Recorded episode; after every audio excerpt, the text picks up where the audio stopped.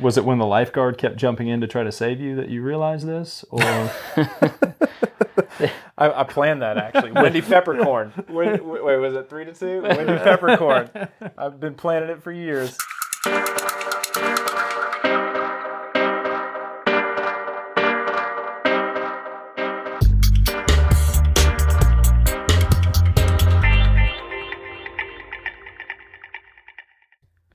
What's up, everybody? Welcome to another episode of Couches on Couches. Bing slouches with a big slouch uh, middle of the couch today? I mean, Biggest- non-slouch, oh yeah, non-slouch. Yeah. I was forced to sit in the middle of the couch, by the way. he was all cuddled up next to me. it's, it's safer on the right side. You know, some people just uh, feel as though Brian's a safe, uh, he's tall. safe bet. You know, he's tall enough to like hold you if you needed it. He's so bony. Long bony arms. He'd run. In, he'd run in a fight. all right, we got Bobby Weekly on the couch, aka Raekwon Goodbody. If you're uh, looking to follow him on the Insta, we'll get to him in just a second. That's I not a am- joke. It really is a Raekwon Goodbody. That is not, yeah, that's not a joke. There it is again. There it is. That is- Thirteenth follower gets uh, ten dollars Taco Bell. You're gonna wait till twelve. Let's speed this along. That's right.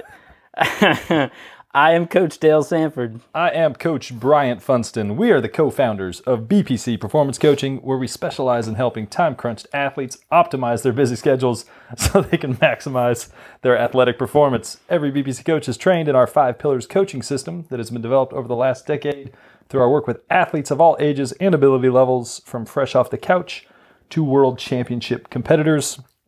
You can find out more about BPC by going to buildpeakcompete.com, checking Facebook and YouTube at buildpeakcompete, or all up on that Instagram at BPC Performance. Boom.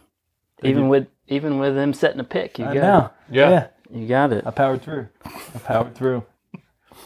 All right, we're gonna get to uh, Senior Weekly over here in a second, but first, shout outs. Love the shout outs. I'll kick things off. Do it. Uh, Tony Gambrell. He's received shout outs before. Uh, he knocked out a Ragnar his first uh, first time ever. Uh, and totaling up his times, he ended up doing 15 miles on his three legs that he, he did at the relay. Um, each one sub seven. His first one, he was uh, pretty excited and went out. He was psyched. He went out and set like he went out and set some uh, PRs uh, for run pace on his first one. Um, Nice. And he was that good kind of sore come Monday after no sleep and running 15 miles at what like 640 pace. Heard he racked up a few uh, kills. Kills. Uh, yeah, I was unfamiliar with the fact that they track kills in Yeah. the uh, in that world of racing. So point to point relay style racing. Yeah. He had what 21 kills, which is where you pass another runner. I think 21 the first leg, 31 the second, and seven the final. And they uh, they were fourth in the corporate category. There was like 400 and something teams. It Nice. was nuts. Bingo, bango, bongo. But my question was, my my big question was whether or not he was killed by anyone. Like, did he get past?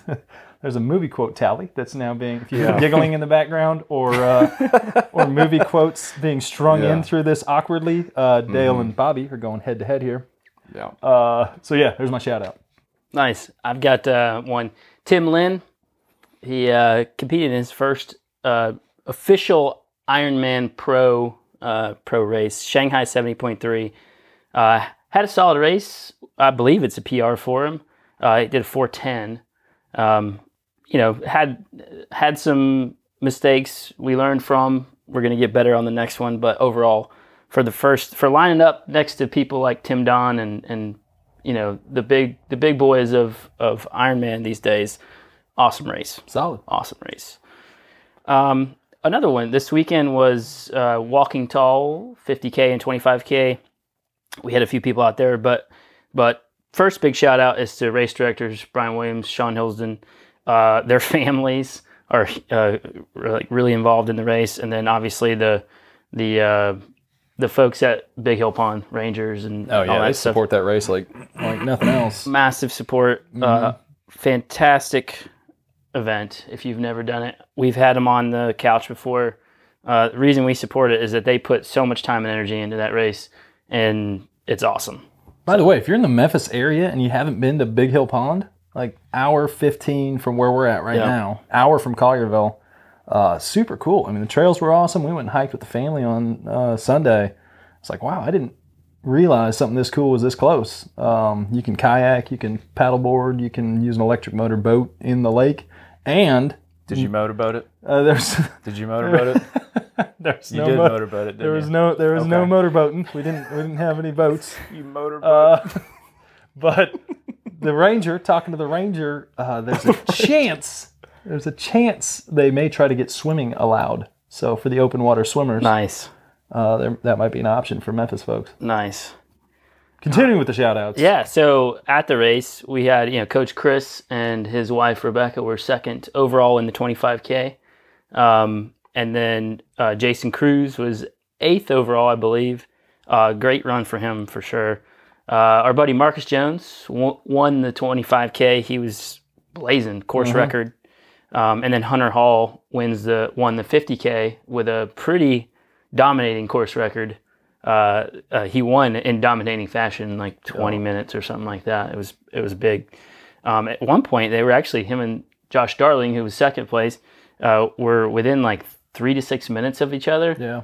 and then it Yeah, was just the, at toward the, the, 19 mile mark, they were within a couple minutes. yeah, yeah. We were out there live streaming the race, uh, and so we were kind of getting reports on everything. It was, it was a fairly exciting race going on there.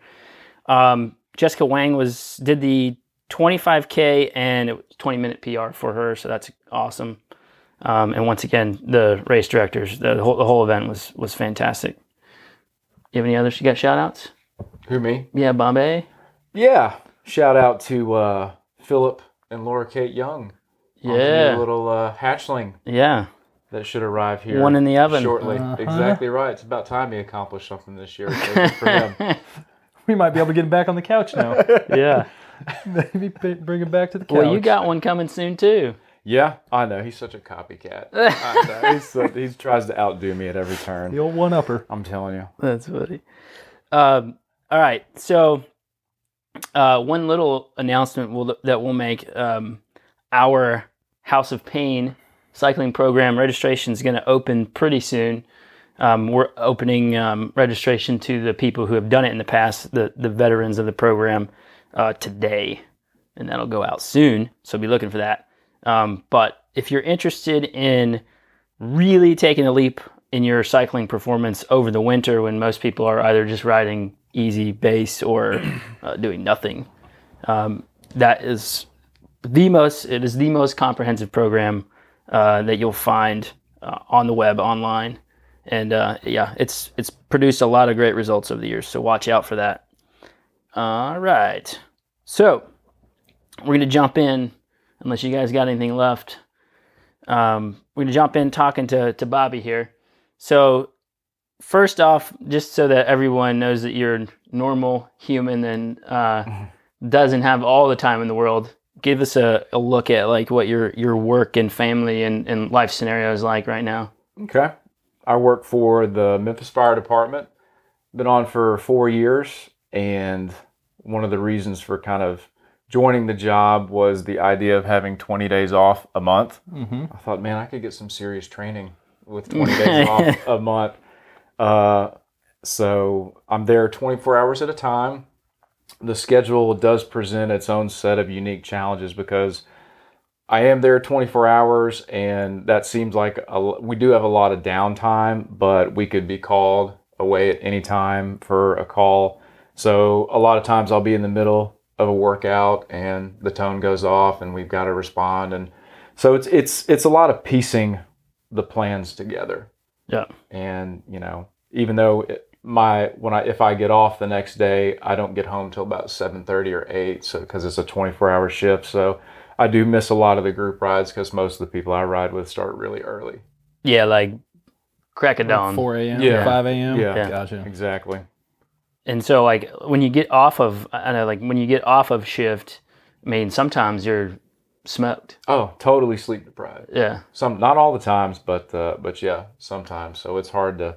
It's really difficult to find the balance sometime between. It's probably healthier to go home and get three hours rest, versus all right, I have I have five or six hours worth of work to do today, Yeah. and you know only a day to do it. Yeah.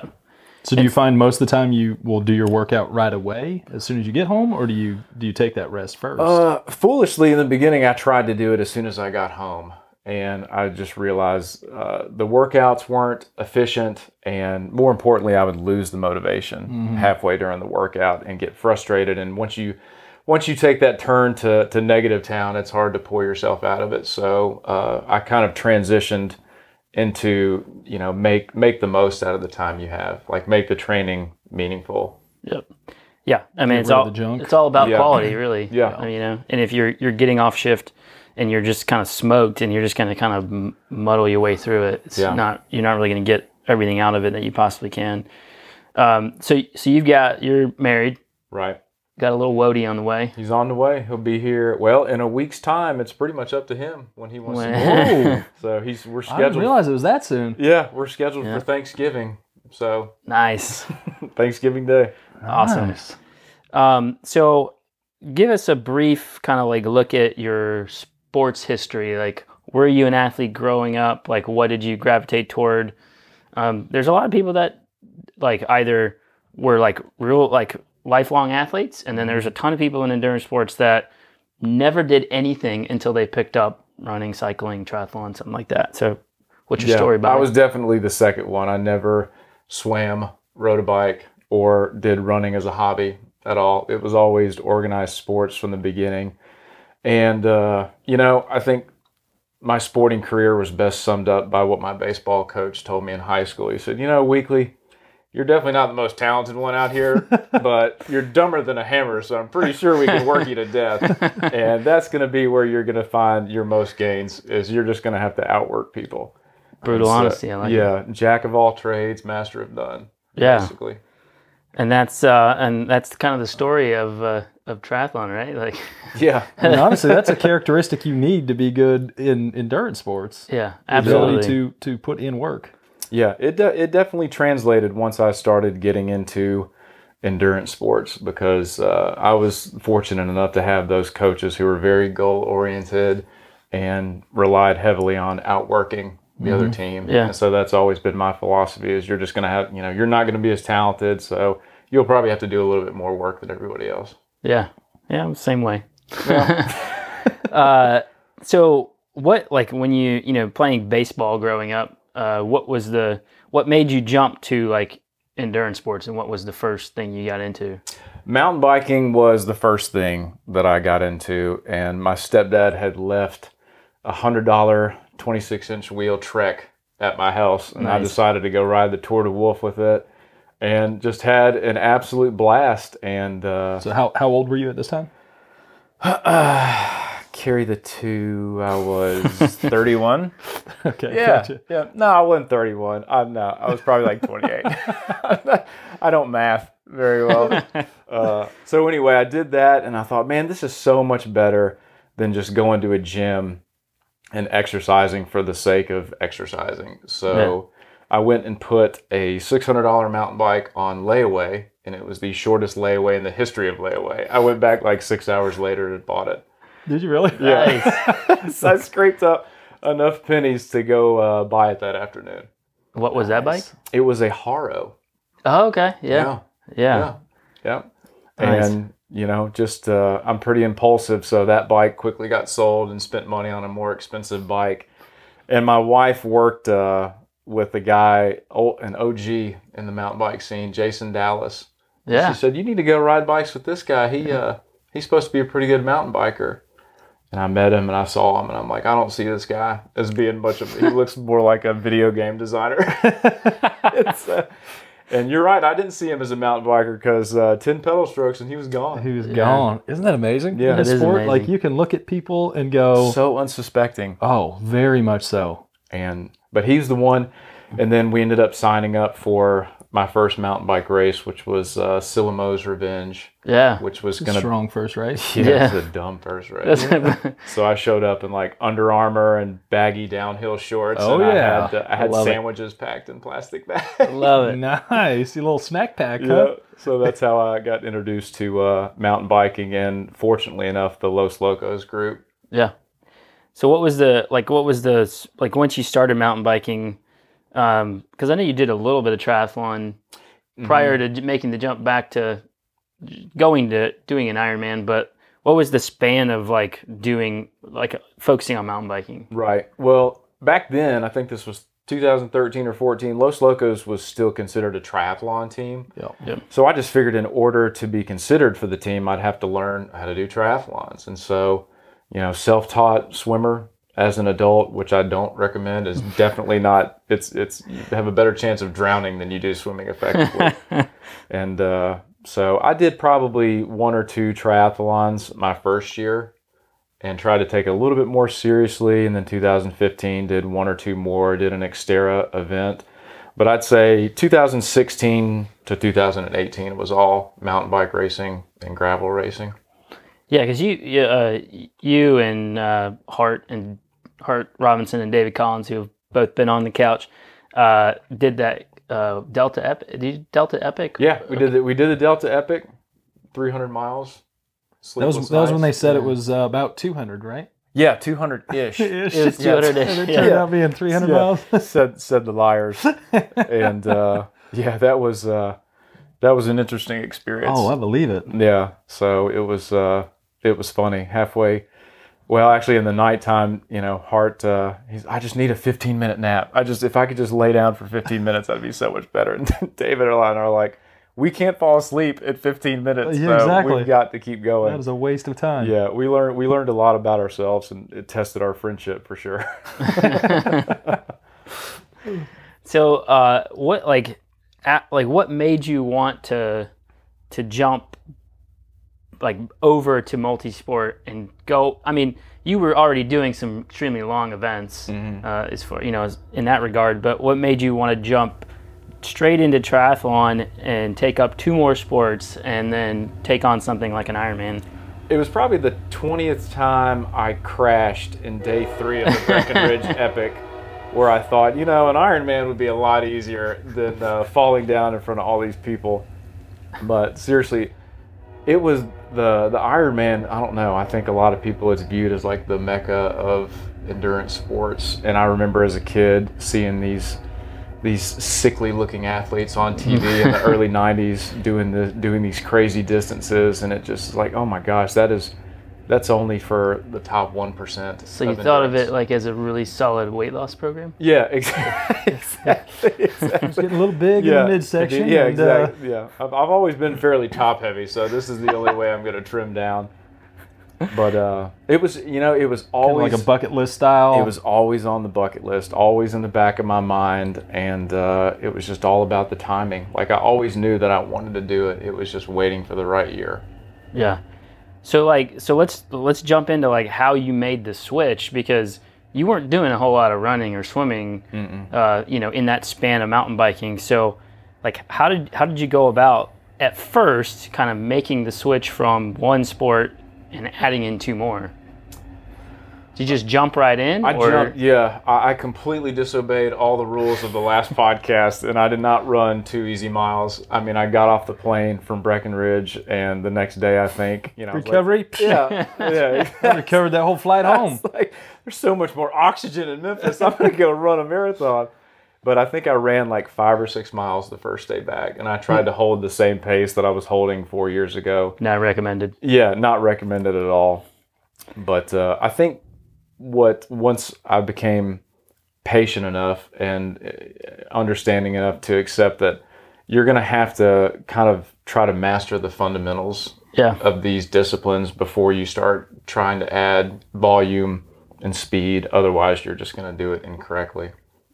So did you run into any like uh, body snafus on the way there? No, surprisingly, uh, you know, just uh, just a little bit more durable than I expected.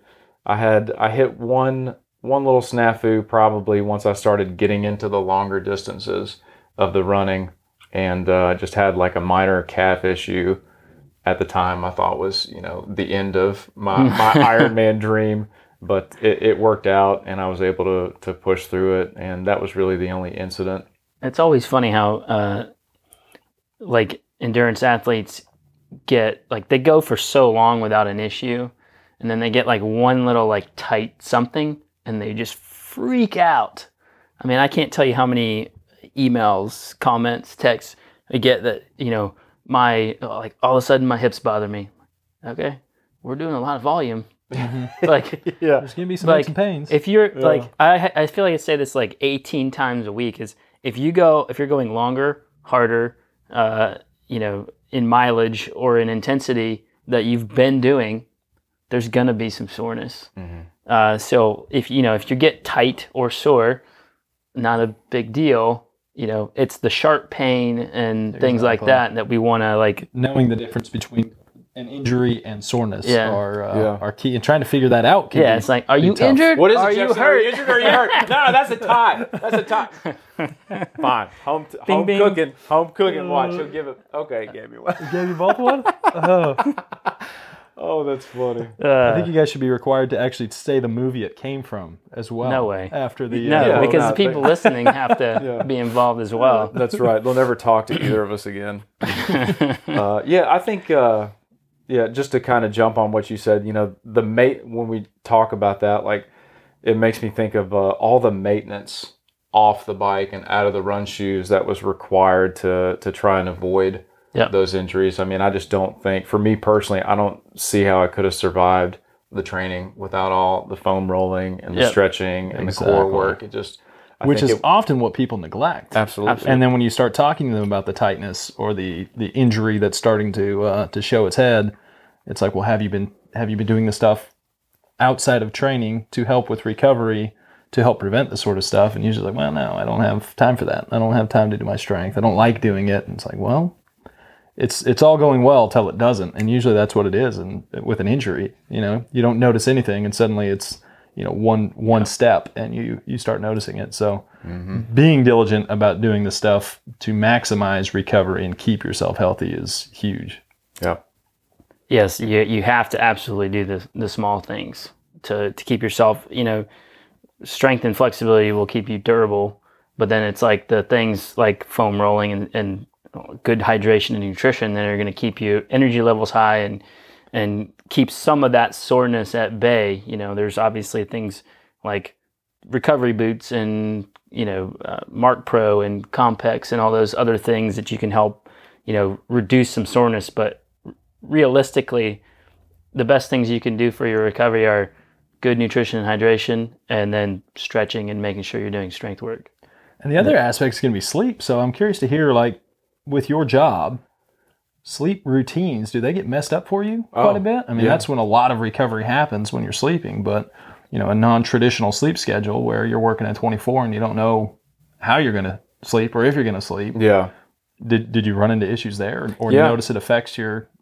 Yeah, absolutely. And uh, I think organ- organization was uh, was really the best remedy for it. Like we work three, our work schedule is three days, and we have a day off in between the first two, and then four days off after Okay. the third shift, which Okay. you know no one understands and people forget after ten seconds. But what I what we had to adjust was trying to those key workouts like the the long stuff, the speed stuff. I mean that was uh, I got I was more efficient on my four days off when I actually had 24 hours to be away from the station and sleep without Yeah. worrying about being woken up. So I tried to take as much advantage of those four days off as I could versus trying to schedule a six hour bike ride, you know, the next morning. In between two 24s? Right. Yeah. When and, and and the thing is, even if we get, you know, even if we get seven hours of sleep at work, it's still not good sleep. It's Mm-hmm. kind of like you're sleeping, waiting to be punched.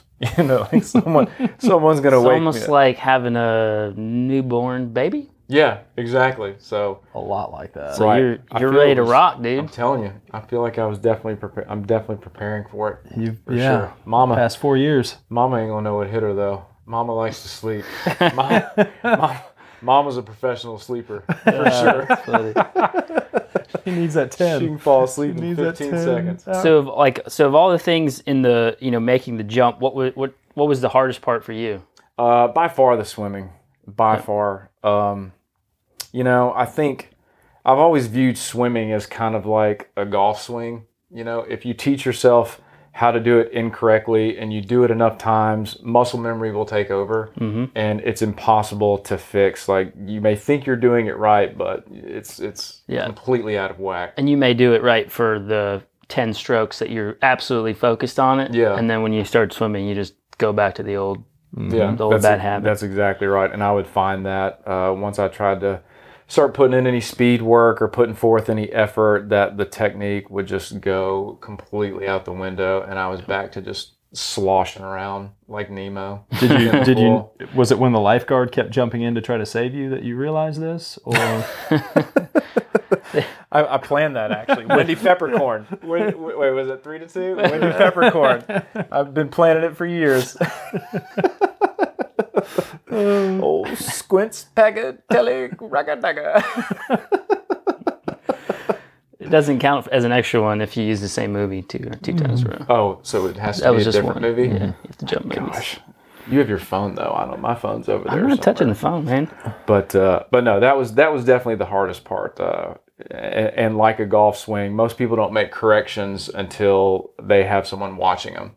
And so that's kind of when I reached out to you guys and thought, all right, it's time to uh, it's time to get in the pool, have someone take a look at this and dissect all the things that you're doing wrong. Because you know I'm I'm a simpleton. I have to be told this is where you're messing up, this is where you need to be, and this is this is a drill to fix it. Mm-hmm. Otherwise, I get frustrated. Yeah, and it's easy to, especially with swimming, it's easy to overload. I mean, like that's why usually if I look at somebody's swim stroke, I give them literally one thing, maybe two, to to focus on, um, and then that will be like the hard focus for three four weeks. And yeah, it's mundane, but you, there's no way you're going to change a movement pattern without tons of frequency and consistency on that one specific part of the movement. Yeah. Uh, I mean, it's it's the same with running mechanics. If you have a if you have a really uh, inefficient movement within your running mechanics, uh, you know, if it's not completely strength related, you know, it takes weeks of Yeah. of drilling it to to well, fix if you it. give someone too much, give give someone five things to think about, and eventually they're like, I, I don't even know what I'm doing now. Like, Yeah. They it forget about the first so- four. Yeah, they're they're Yeah. spending all their time trying to think about each one while they're doing it, and it's happening, you know, multiple times over the course of a second, and it's just impossible.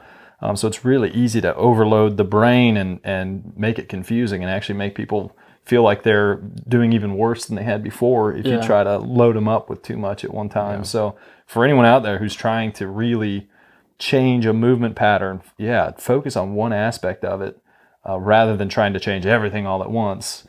Um, and don't spend entire sessions, you know, trying to focus on it. If you're doing an hour long workout, you know, break it up into five minute, ten minute intervals where you're super focused, and then go back to you know letting the mind have a, a mental recovery and, and then going back to it. yeah, a You'll lot of you'll be able to incorporate those more often. Yeah. Yeah. Yeah. I mean, a lot of times what ends up happening is you do a warm up, you spend the first half of the session w- focusing on it, and then you do a, a set, a regular set without thinking about it. And then you can even finish with a little bit more mm-hmm. after taking that mental break. But, but yeah, I mean, the, unless it's a short session, you know, having the entire session focused on one movement is a little overkill. But Yeah. um, that and then people want to drown themselves when they're Right. they're doing they're doing three days a week in the pool focused on one tiny gosh. thing How many how many days were you swimming? So if that was the most challenging of it, were you trying to get more sessions in the pool, or was it kind of like you're struggling to get two in? Uh, at first, before I'd reached out to uh, Dale about the swimming, I was getting about two or three sessions in, and I was struggling to hit 2,000 yards. And you know, May, the third week in May was quickly approaching, and I had my first race, which was the Oak Mountain Xterra. And I went to the person I was working with. I said, I'm kind of concerned. I've got a mile open water swim coming up, and I don't feel I can't even do 400 yards without getting gassed. And so, you know, I made it through I made it through that event, but I mean halfway through the swim of that event after I got, you know, passed by the 90th person, I said, "All right, I'm going to reach out. I'm, you know, this is I'm going to reach out to them because I know you were a self-taught swimmer. Like you didn't Yeah. grow up swimming. I said that's who that's who I need to be learning. I from. grew up I got to give me some uh, surviving. Yeah. Yeah, right. I could They- not drown. I could not Yeah. drown in a pool They- or a lake. You could throw me in the water and I wouldn't die, Yeah. but I wouldn't call it swimming. Yep. Wading, treading water. Yeah. I could tread. hell of a treader. That's right. Dale goes in the water. So did you- Sharks took the rest. So did you? Uh, I'll never go did in you the start? water again. Did, did you start increasing the number of times after after Yeah. getting technique work? Yeah, but it was such it was so neat because it you know he kind of did it like Mr. Miyagi where I didn't realize that I was an opportunity for another quote here. that's right. I'm like, oh, I'm being your slave is what I'm being, man. you got me washing your cars. uh, I would I'd be doing the swims and we focused on you know correcting the front end first. It's like all right, just let's make this correction, and I think you'll be surprised at how other things will correct themselves. But anyway, he did it in such a, a, a deceitful little way. Like I'd be swimming, and the next thing I knew, I'd be done, and I'd look down at my Garmin, and it would say 3,000 yards. And then I went on vacation where I'm supposed to be relaxing, and I looked down on my Garmin, and it said 4,500 yards. And then I emailed him, and I said, "What the hell?" but but yeah, he. I mean, it was that was probably one of the most beneficial parts of uh, that part of the training was just keeping each swim session different and ha- you know having it mixed up, which kept me engaged a little bit longer. You know, everything was going great till we started getting to the long swims, and that's when uh, that's when I wanted to. Hang it up. That's when That's the- when you started thinking about uh, mountain biking and uh, gravel events again. that's exactly right. Those, yeah, I mean those long straight swims, like when you're training for an Ironman, like some people don't even need them. Like that, you know, can get through. Like would they, would you know, they'd rather have the mix up. Mhm. And but for a lot of people, they like mentally, they got to have the like straight three, straight four thousand in their head. Yeah. Like they just got to do Proof- it once. proof that just they, proof uh, they can swim Have that- straight that long Yeah. you know, for you know, to feel confident in getting in the water, even with even with a wetsuit. I mean, if you can do it without a wetsuit in a pool, you know, for most people in their brain, that is like that's not a problem. Yeah. It takes a lot of the stress off. That's right. So that's why I, I continuously give it to people. Is more for the mental side than the fitness side. I mean, you like honestly, most of the time when you're going into a like an Ironman program, you could probably finish that 4,000 yard or 4,000 or 2.4 mile swim like six weeks out from the Ironman because you've already done like 4,000 yards in a swim, you know, several times before that. Yeah. So it's not that. It's just you, you have to build the mental mm-hmm. capacity to know that, all right, I'm going to be swimming for a while. Yeah. And this, it is what it is. Yeah, because uh, you know, with endurance sports and Ironman and long stuff like that, you know, you you gotta the the so, the solitude can get to people. Oh, absolutely. you're just you know, it's different if you train with a group every single day. You're entertained. You're you're with your friends. The time passes quicker, but you're not going to be in that atmosphere when you're out there on course. Yeah. And so just learning to learning to deal with my own thoughts and how to fight through the negative thoughts and how to you know get just when something wasn't going right how to uh, get in more positive frame of mind like i kind of had to teach myself how to do that mentally and i think that's what those long that's the purpose that those long swims best served yeah. Yeah. I mean, a lot of the, a lot of the long efforts, you know, Sure. most people don't need to do 112 or 120 mile bike to f- to finish or even do decently well in an iron distance race. But like having that, having done that, confidence Mm-hmm. through the roof. You know, most people don't need a 20 mile run or or more leading into an uh, an Ironman, but you hit those numbers and confidence through the roof. So, you know, that ultimately that's why I keep giving them to people is more for the confidence boost than, Yeah. than anything else. Um, so what like how did you feel about taking like pretty massive focus off of cycling? Was it tough for you? Yeah. It, well, no. I mean, coming off of uh, coming off of that event, the Breck Epic, six days of that, I was ready to to hang the bike up for a while. Um, but yeah, it, it it became more difficult because I knew that the focus had to switch from swimming and swimming to running. So hmm. you know, if there was a workout that was going to be missed or something was going to be overlooked, it, it most of the time ended up being the cycling aspect of it because I just kind of thought that I've done six hour six hours on a bike before. You know, I, I can do it in my sleep, and that was probably looking back one of the mistakes that I made was trying to maybe rest on my laurels and think, right, you can ride 112 miles, but the difference is there's a huge difference in racing six hours on a bike versus racing six hours on a bike and then going and running a marathon. Yeah. So Yeah, I mean it's uh, it is certainly different, but like when you, um, you know, and and I would say mountain biking in general, the efforts in a mountain Yeah. biking event, even in a stage race like like Breck Epic, they're completely different. I mean, you could you could ride hundred mile mountain bike races, uh, you know, every day and get into a uh, an iron distance ride on the road where you're just steady, steady, steady. Yeah. Yeah, it's like a trainer In ride. aero. It's much more Yeah. like a trainer ride than it is. I mean, the effort is Very so little different on the body. and I felt like I looked goofy the whole time. I think I think when Dale actually fitted me to my bike, he said, "Well, you know, unfortunately, you look like you're sitting in a lounge chair, but uh, but you're not flexible, and this is probably the best setup for long course." So. There's, uh, you know, you when especially when you've been when you've been used to sitting upright on a mountain bike, Yeah. even a fairly aggressive mountain bike setup is not compared to a time trial bike. So, um, you know, and then you it- slap on an aero helmet, and it just makes it doesn't help your cause at all. What do the people at the uh, fire department think? When Oh you, my uh, gosh. I try to go do those. Uh, if I do bring the trainer to work, I try to uh, Bring your mountain sneak bike? back. I try to sneak back there so nobody sees me. And I'll never forget the first time I was caught. I had a uh, old grizzly looking chief come back there, and I'm in bibs only. Oh, I mean, man. I'm bibs only, dripping with sweat, and he just looks at me and pauses and says, "Well, that's it. That's an interesting costume." I think my wife has one of those for her spin Practicing for class. WWE over here? That's right. yep.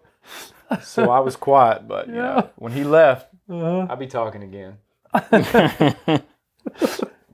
Smoking it. Where are we at? Five to not going to two. give you one. yeah, you're winning He's not gonna give me one. Can you believe that? That's messed up. I don't. I'm not counting that one.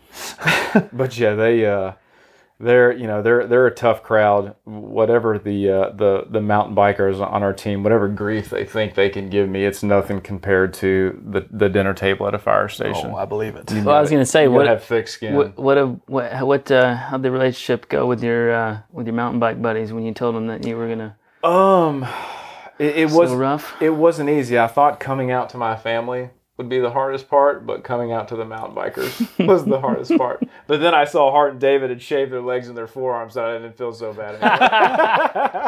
Anymore.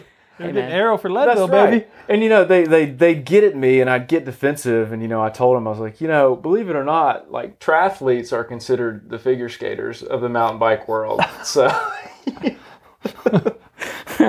So did you shave your? Uh, it doesn't look like you shaved your legs. No, for, uh, absolutely not. you just kept it No. No, blonde, natural, huh? blonde leg hair is more hydrodynamic than Ah. no leg hair.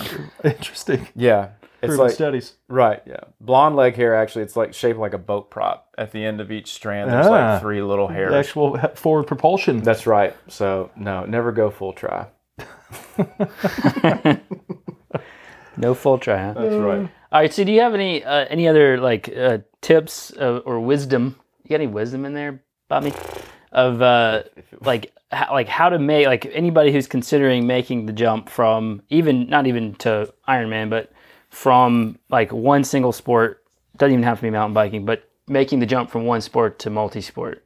Yeah, my for for me, you know, this is all for me, and everybody's different. But uh, one of the lessons I had to learn early on was to be patient. Absolutely. because whether you know you have mastered your discipline or gotten on a few podiums here and there, that is not going to immediately translate into the world of multisport. There is, you know, a lot. There's a, there's a lot of little things, a lot, a lot of the intangibles that uh, you know are only acquired after years of doing it. Transition, just all, all that little stuff. Yeah, you can't you can't mess with experience. Yeah. And it goes both ways too. Yeah. Either you could be the fittest uh, triathlete and you jump on a mountain bike. Yeah, Yeah. it's like a deer learning That's a how to broken walk. collarbone. Sounds like a broken collarbone to me. Next thing you know, you're hitting those inspirometers, and uh, You're trying to set records on the that's, inspirometer. right. that's, a, that's a tall order, man. Not, not everyone can do that. Man, set of lungs on this guy. Mm-hmm. But yeah, the first one, yeah, be patient. And I had to learn that, uh, you know, for some foolish reason, I, I just thought that I was going to go and, and get on the podiums of all these multi sport events uh, just because, you know, I was competitive. And even though I was putting in the same amount of work, I felt as all the other athletes were, I mean, I was lacking years of experience.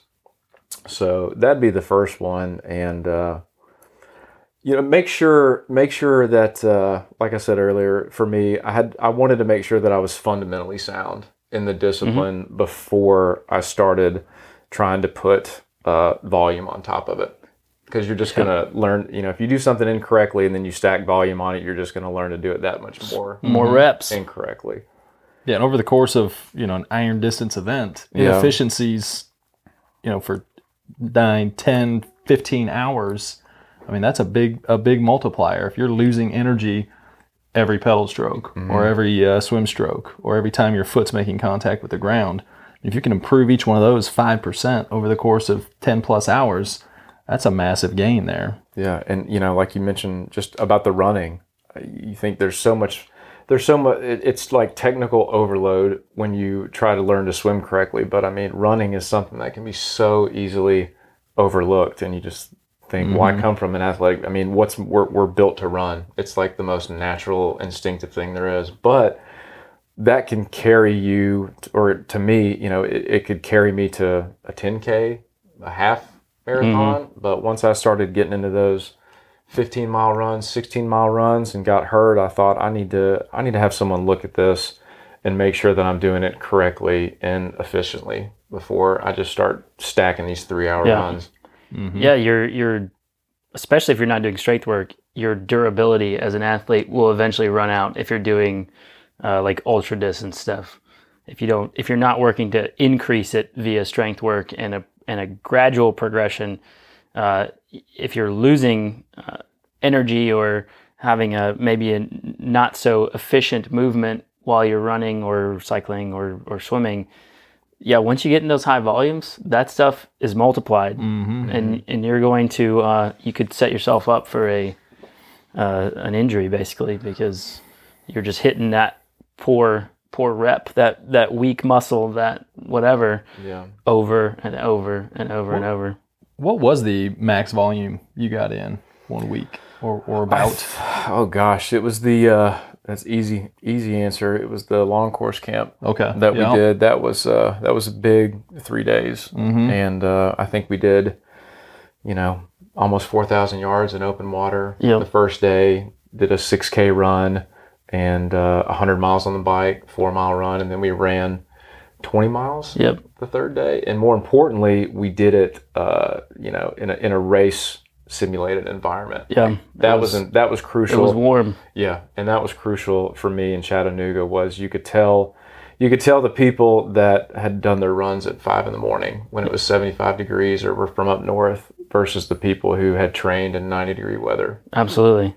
Yeah, I mean that was one of the the big things that I took out of your race and and even the other guys that uh, I coached that did did Chattanooga was you guys were running most of the time, you know, through the finish, and a lot of people would were getting maybe five six miles in and then immediately had to start the long walk breaks and or maybe maybe made it halfway and ended up walking like the back half of the run um, and a lot of that is likely due to either a poor hydration strategy or the fact that they just didn't train enough in the heat like in the heat of the day. And Mm-hmm. when we set, I mean, we set out that run we did on that Sunday was not easy. No, I mean, it wasn't. It was a lot of elevation, and uh, Kirsten Sass was there, so that definitely didn't make it easy. Dropping the Yeah. hammer, Yeah, she- dropping the hammer lap one with you, She's like, "Do you want me to talking uh, the whole time. Do you want me to keep running with you?" It's like, "No, you can peel out of here." anytime you want."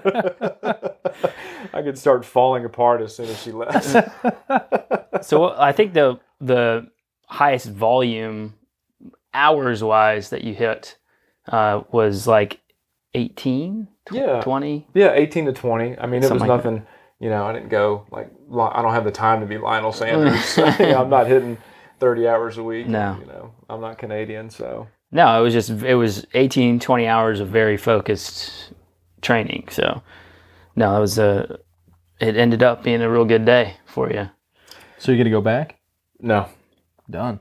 Yeah, One and done. I'm telling you, as of right now, it's a yeah. I'm one and done. You know, I don't feel, I really don't feel like I have any regrets about how it went. Uh, you know, I had I had a goal time in mind, but due to the conditions that it wasn't practical to try and hit that, Yeah. uh, I, I would have Super up- hot day. Right, I, I would have just completely fallen apart. So I wanted to make smart decisions and run the marathon. And I was able to do that. I wasn't able to run it at my desired pace, but once I found a pace that I could settle into and hold, I was able to to hold on to it. And so, yeah, I left. Were you tracking kills?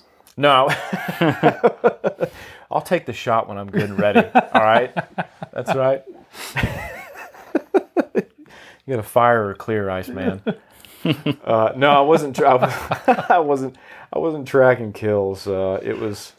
It was a, it was a rough run, man. Shout out to sure. the, the volunteers at Chattanooga because those people were willing to do some of the nastiest things to get a runner to the next aid station. I mean, they reached in places of my bibs where my wife wouldn't reach to put ice down there, and uh, and that's I wouldn't have survived otherwise. So man, they Chattanooga was just they were unbelievable. The support there was incredible. Yeah. Yeah, it's always been a, a fantastic uh, event. Yeah. I mean, most most Ironmans. The I mean, you you come out of pocket for it, but the, Oh, uh, yeah. but the support is there, and the, you know they're obviously unforgettable events. Yeah, they, they really are. They're, they're life changing. And, uh, you know, I think probably the best piece of advice that I got through, throughout the entire experience was uh, a guy told me, he said, once you're there, just enjoy the day. He said, it's going to be hard. There's going to be challenges and ups and downs, and you're going to go into some dark places mentally, but the hard work's over. I mean, the it. hard part are the 430 swims and mm-hmm. the six hour days on the bike. Like once you're there, just try to soak it up and really enjoy it. And I think that was probably the biggest accomplishment is I, I feel looking back, I was able to do that. And so that's why there's, I'm not rushing to get back there Exactly. anytime soon. Which All right. leads to the last question. Yeah, here. man. What, what's next for you? Uh, We gotta little baby Wade, Wade Weekly. we got Wade Weekly will be here uh, Thanksgiving. that's So, a big step. yeah. that's a big step. That's Shout out to uh, an adjustment. Yeah, Mrs. We'll have to get- Mrs. Goodbody. She's been a champ throughout the whole team, throughout the whole thing. I still la- so I wish I would have queued this up, but I still laugh at the the uh, that little interview that you gave right after the 20 mile run at the training camp. I don't. Wait, I, so I don't understand. What's you must have funny blacked you must have blacked out, but uh, we we Yeah, we gave uh, we put the camera in your face right after finishing a 20 mile run, yeah, and uh, you went on a tirade about not being able to find a bait shop. right. yeah, yeah, we're where McKenzie, Tennessee. Yeah. There should be one on every corner, and I could not find one at all. I thought this is a prime place. To get Ran some- around for 20 miles. That's right. Never not found one it. bait shop. That's right. I thought. Now here you go catch fish. Yeah, I mean, if you're going to get a juicy night crawler, where's a better place to do it than McKenzie, Tennessee? Well, I can't think of one. Yeah. th- Well, it ain't McKenzie, Tennessee. I, ne- I never found it. We're gonna have to talk to Sass about that. Never found it. Sounds like opportunity. Business opportunity. Yeah, she's got uh, she's got a year to fix that before I go back. there, there better be a bait shop when I get back there. If I don't leave with some night crawlers, heads are gonna roll. Faux show. Problems. Give me problems. There's gonna be consequences and restitutions. There's another one. All right. So what is next? What do you got? Uh, man, I I hate to waste uh, all of the effort that has gone into just kind of getting back to baseline with swimming and running. So I think Dale and I are going to. Uh, I think we're going to go after uh, Xterra. Excellent. Uh, Try to Putting on that that dirt hat again, and That's right. Try to see if we can uh, qualify for Maui. We gotta we gotta stop through. It's got to stop in Birmingham, Alabama first, though. yep. So that's that's really the big goal Nice. for next year is to try to parlay some of this uh, some of this effort into uh, a good Xterra season and Excellent. maybe throw in some gravel racing Mhm. in between. Just to keep it fun. that's right. Just stay on some dirt. I like it. Keep it fun. Mm-hmm. All right, man. We appreciate you uh, giving up your time and Yeah. coming and chatting with us. Thanks What was for having the, me. What was the final uh, tally? The tally was two to seven. Two to I seven. got Wasn't smoked. close, man. my god. I got smoked. Dale, you got like a parting quote Yeah. you can do here? something, anything. You know, I, You really sometimes, like I love lamp. so, sometimes, sometimes you just wake up in the morning and. even- uh, Not even mad. I'm impressed. all right, we're cutting this off. First. All right, everybody. We appreciate you hanging out, listening, watching, and we will catch you guys next time. Adios.